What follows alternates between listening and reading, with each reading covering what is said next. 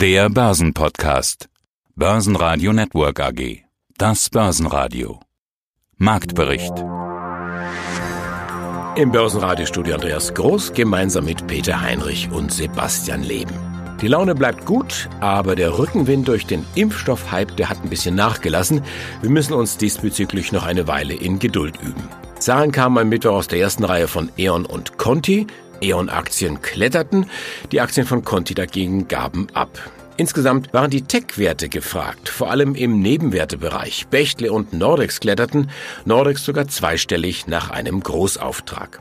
Sie hören heute den globalen Anlagestrategen Heiko Thieme, Bechtle-Vorstand Thomas Olemotz, Vermögensverwalter Stefan Albrecht, dann den Vorstandsvorsitzenden von PNE Markus Lesser, den Chefvolkswirt der Commerzbank Jörg Krämer und Joachim Fling von 3U. Alle Interviews hören Sie außerdem in voller Länge auf börsenradio.de und in der Börsenradio-App. Jörg Krämer, Chefvolkswirt Commerzbank. Starten möchte ich heute mit dem Jahresgutachten des Sachverständigenrates, das heute erschienen ist. Die zeigen sich ein kleines bisschen optimistischer als zuletzt. Also Deutschland könnte etwas besser als befürchtet durch die Corona-Krise kommen. Nur 5,1% Minus im Jahr 2020, 2021 plus 3,7%. Das passt irgendwie ins Bild dieser Woche. Wir haben ja einige gute Nachrichten bekommen mit dem Corona-Impfstoff und Joe Biden als US-Präsident. Die Themen wollen wir gleich noch genauer besprechen. Aber zunächst eben zum Wirtschaftsgutachten. Gutachten. Das Gutachten wird ja entstanden sein in der Zeit vor diesen Meldungen der Woche. Herr Dr. Krimmer, täusche ich mich oder nehmen da so langsam die positiven Meldungen zu? Gibt es wieder Grund zum Optimismus? Na gut, der Sachverständigenrat hatte ja ursprünglich seine Prognose gemacht unter dem Eindruck der Corona-Epidemie und da war er deutlich pessimistischer gewesen. Während des Sommers hat die Wirtschaft ja ein starkes Wachstum hingelegt und da sind die meisten Prognostiker so auf minus fünf Prozent hochgegangen und das hat jetzt der Sachverständigenrat nachvollzogen. Eine Meldung, die wir hatten, ist natürlich ganz besonders wichtig, nämlich der Impfstoff. Die deutsche Firma BioNTech und die US-Firma Pfizer stehen kurz vor der Zulassung eines Impfstoffs. Ein Marktanalyst hat mir in diesen Tagen gesagt, das ist für ihn nicht nur die Nachricht des Jahres, sondern vielleicht sogar die Nachricht des Jahrzehnts. Die Börse hat deutlich positiv reagiert. Wie wichtig werten Sie diese Meldung? Wir sind ja noch weit davon entfernt, eine durchgeimpfte Weltbevölkerung oder ähnlich zu haben. Also die Meldung war wichtig. Wir hatten zwar alle erwartet, dass ein Impfstoff noch kommen würde in diesem Jahr, dass ab der Jahresmitte auf breiter Front die Bevölkerung dann geimpft wird und dass wir dann ab dem Herbst in den westlichen Ländern zumindest eine ausreichende Immunisierung haben. Das war aber nur eine Prognose, nicht wahr? Und da war eine große Unsicherheit da. Und diese Unsicherheit über dieses Szenario ist natürlich deutlich zurückgegangen mit der positiven Meldung von den beiden Impfherstellern. Heiko Thieme, globaler Anlagestratege. So ist das. Und vielleicht, weil wir noch einen Augenblick Zeit haben, kurz bevor wir zu den Hebelstrategien und den Hebelprodukten kommen, 90 Sekunden Zeit für Sie, ein ganz, ganz kurzes Fazit zu ziehen. Fazit heißt, bitte, es wird spannend werden. Der Rückgang, den ich angedeutet hatte bis zum Jahresende, dass die Börse am Jahresende niedriger sein kann, als es damals war, auch in meinem Interview vor etlichen Wochen im äh, Stuttgarter Fernsehen, das ist früher eingetreten, als wir die 11.500 Marke erreicht hatten. Das war's. Wir werden am Jahresende trotz Corona-Problematik, trotz der äh, Restriktionen wahrscheinlich ein Niveau haben, was eher bei 13.000 plus ist als bei 12.000 minus ist. Das ist das Entscheidende dabei. Und bitte aktiv sein, Mut haben, aber wer eine Bargeldposition noch hat, durchaus, ich habe in dem Portfolio, was ich betreue, ist immer noch fast 55 Prozent Liquidität. Das stört mich gar nicht, weil ich dann sehr schnell mithandeln kann. Also das ist kein Fehler unbedingt, weil man beweglich ist. Aber Beweglichkeit heißt, man muss es dann auch mal sehr schnell investieren können, wenn man Chancen sieht. Und die Chancen werden sich in den nächsten Monaten ergeben. In einem Jahr sind wir deutlich über dem heutigen Niveau. Am Ende des Tages schaffte der DAX ein kleines Plus von 0,4 Prozent. Schlusskurs 13.216 Punkte. Beim MDAX waren es dann doch 1,5 Prozent plus 28.408 Punkte. Und der ATX in Österreich ebenfalls nur leicht im Plus 0,4 Prozent 2.406 Punkte. Spitzenreiter im DAX waren Deutsche Wohnen, Vonovia und RWE. Die Verlierer Delivery Hero, Münchner Rück und MTU. Mein Name ist Stefan Albrecht. Ich bin Vorstand der Alberschen Ziel Vermögensverwaltung AG in Köln. 11.11.2020. Was fällt Ihnen dazu zuerst ein? Ja, als Kölner fällt einem da der Kölsche Fastelovend ein und in zehn Minuten wäret ihr so weg. Ähm, aber das Problem ist in diesem Jahr, dass wir es ganz in Ruhe angehen werden. Ich muss sagen, man als Kölscher verdrückt man das schon und Karnevalist verdrückt man das schon ein Tränchen. Dass man das in diesem Jahr nicht so feiern kann, aber mit, mit Respekt vor allen, die gefährdet sind, werden auch wir alles runterfahren. Ja, dann schauen wir auf die Börsenlage. Der Machtwechsel in den USA und die Corona-Pandemie. Vor allem dieser Impfstoff. Die Meldung über den Durchbruch beim Impfstoff ist ja die Nachricht des Jahres, vielleicht sogar die Nachricht des Jahrzehnts und ließ die Börsen am Montag feiern. Wir hatten an den Börsen am Montag jetzt 30 Minuten Freude, ein riesen Kurssprung. Und was kommt jetzt? Nach der Party kommt ja meist der Kater. Das kennen Sie als Karnevalist ja auch wahrscheinlich. Selbstverständlich kenne ich das als Karnevalist auch, dass nach der ein oder anderen Party auch mal ein Kater ist. Aber man muss im Endeffekt ja mal die langfristige Perspektive sich, sich ansehen. Und dieses Hoffen darauf, dass es, dass ein Impfstoff gefunden wurde, auch wenn noch nicht klar ist, für welche Bevölkerungsgruppe der jetzt nun als erstes hilfreich ist, das sagen die Experten ja. Aber es gibt zumindest mal ein Hoffnungsschimmer, dass er mit einer gewissen Verbreitung auch einen gewissen Schutz äh, einer gewissen Bevölkerungsgruppe führen kann. Die Hoffnung ist da, dass in erster Linie der äh, so ausgereift ist, dass er für die gefährdete äh, Bevölkerungsgruppe, sprich in erster Linie die vorerkrankten und alten Menschen dient. Aber es kann auch sein, so wie ich jetzt die Experten gehört habe, dass es auch erstmal ein Impfstoff sein könnte, der überwiegend in den Tests wird das ja jetzt herausgefunden, eher bei den Jüngeren zu einem Schutz führen würde. Was natürlich auch wiederum dann bei den Älteren hilfreich wäre, wenn die dann in Kontakt mit den Jüngeren treten. Aber insgesamt muss ich sagen, ist es natürlich wahnsinnig toll, äh, dass wir jetzt doch schon so früh diese Fortschritte haben, was natürlich dann auch zu der Begeisterung an der Börse geführt hat. Und ich glaube auch, dass die Begeisterung ein Stück weit nachhaltig sein kann. Thomas Olemotz, Vorstandsvorsitzender der Bechtler AG. Wir wollen über ihre Zahlen sprechen, aber zuerst wollen wir auch über die Aktie sprechen. Ich habe sie mir gerade nochmal angeschaut. Ja, ganz klarer Gewinner im MDAX, mehr als 12% plus. Sie haben die Prognose angehoben und das scheint gut anzukommen, zumal man ja sagen muss, wir sprechen über Q3 bzw. neun Monatszahlen. Q4 kommt also erst noch und das ist bei Ihnen ja klassischerweise das stärkste Quartal. Dr. Ulemotz, es scheint deutlich besser zu laufen, als Sie erwartet haben und vor allen Dingen als der Markt erwartet hat. Wie erklären Sie sich das?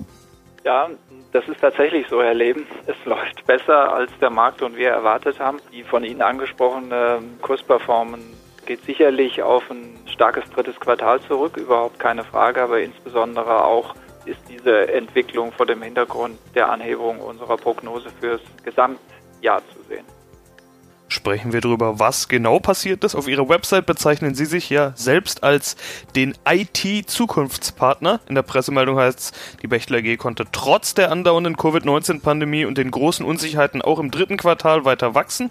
Ich habe mich gefragt, trotz oder vielleicht sogar wegen. Alle, die noch nicht richtig digitalisiert sind, noch nicht genug auf IT gesetzt haben, die haben das im Lockdown ja brutal vor Augen geführt bekommen. Viele haben schmerzhaft zu spüren bekommen, dass es höchste Zeit wird, in die IT-Zukunft zu investieren. Wenn Sie jetzt der IT-Zukunftspartner sind, dann ist es ja fast nur logisch, dass Sie davon profitieren können. Ja, es stimmt, es stimmt bei Lichte betrachtet allerdings beides. Trotz der Corona-Pandemie und wegen der Corona-Pandemie. In unseren Büchern sehen wir tatsächlich beide Effekte. Wir profitieren natürlich in einigen Segmenten der IT von den aktuellen Themen wie Homeoffice, Collaboration, organisieren aus dem Homeoffice heraus, keine Frage. Das hat man insbesondere im ersten Halbjahr gesehen, was doch durch einen erheblichen Rückenwind aus dieser Ecke gekennzeichnet war. Das dritte Quartal indes war ungeachtet dessen ein sehr starkes Quartal, auch für unsere Verhältnisse, ein Ergebniswachstum von fast 26 Prozent und ein Umsatzwachstum von solide über 7 Prozent ist nicht nur in diesen Tagen eine fantastische Entwicklung, sondern auch in guten Zeiten. Und insofern kann man sicherlich sagen, dass insbesondere beginnend mit dem dritten Quartal das Thema Digitalisierung wieder in den Fokus geraten ist, auch auf Seiten unserer Kunden, währenddessen im ersten Halbjahr es primär darum ging, arbeitsfähig zu bleiben durch eine entsprechende IT-Ausstattung, was die Homeoffices, das Netzwerk und die Collaboration-Plattform anbelangt ist es jetzt tatsächlich wieder so, dass das Thema Digitalisierung stärker in den Fokus gelangt und damit ein Stück weit auch nach vorne sehr positive Sicht von Wächte treibt.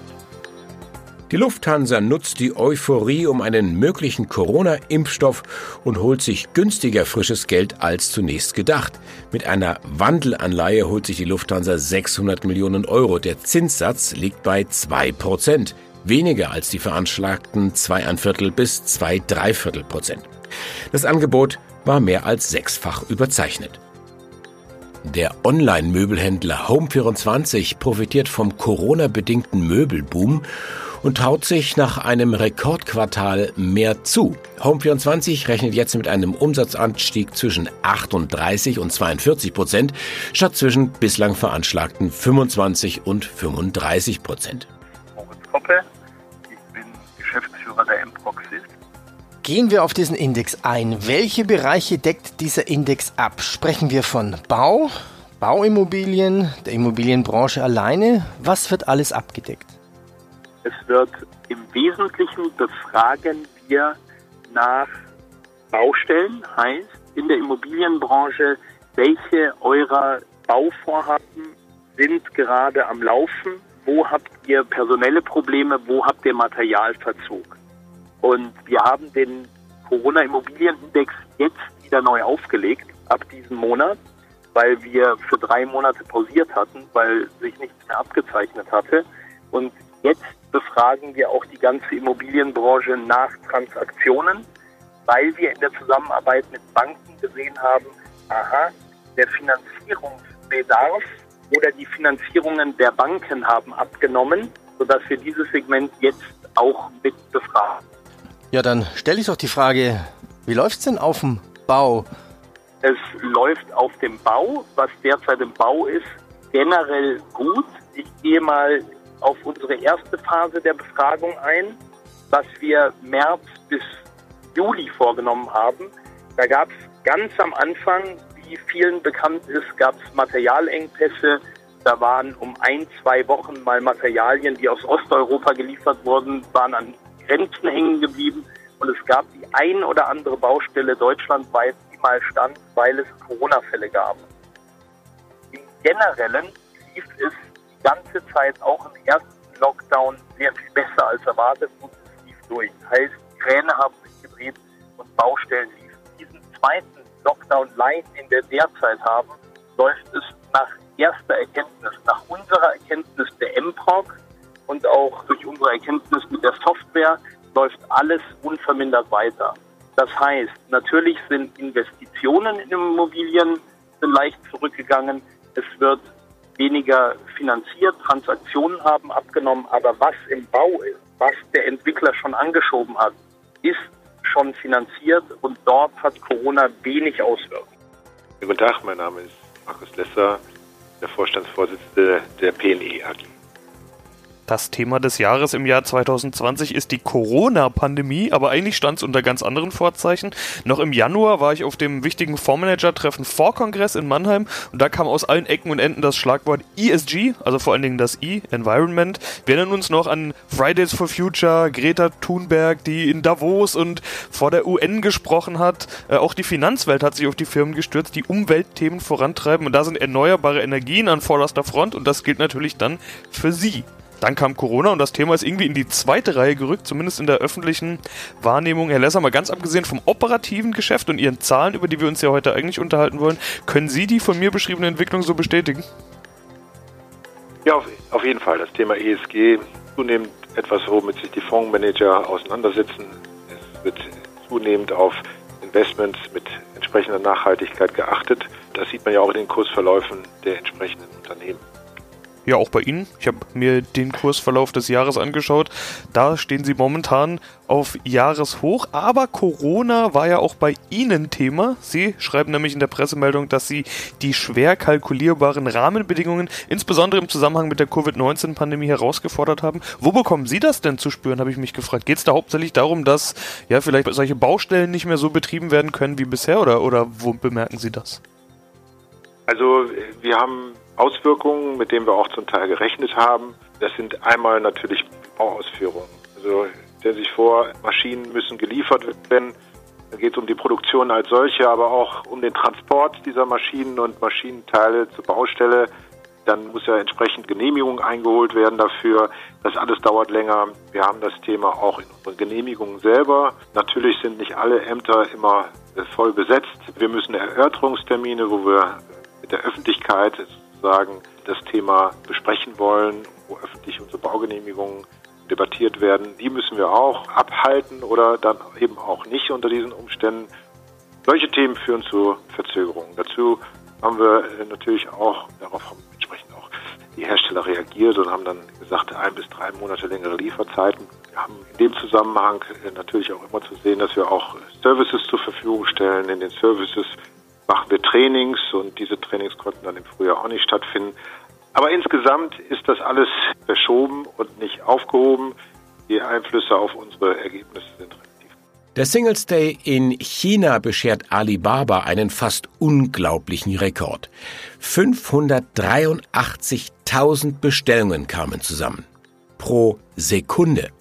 Es macht einen Umsatz von über 56 Milliarden Dollar.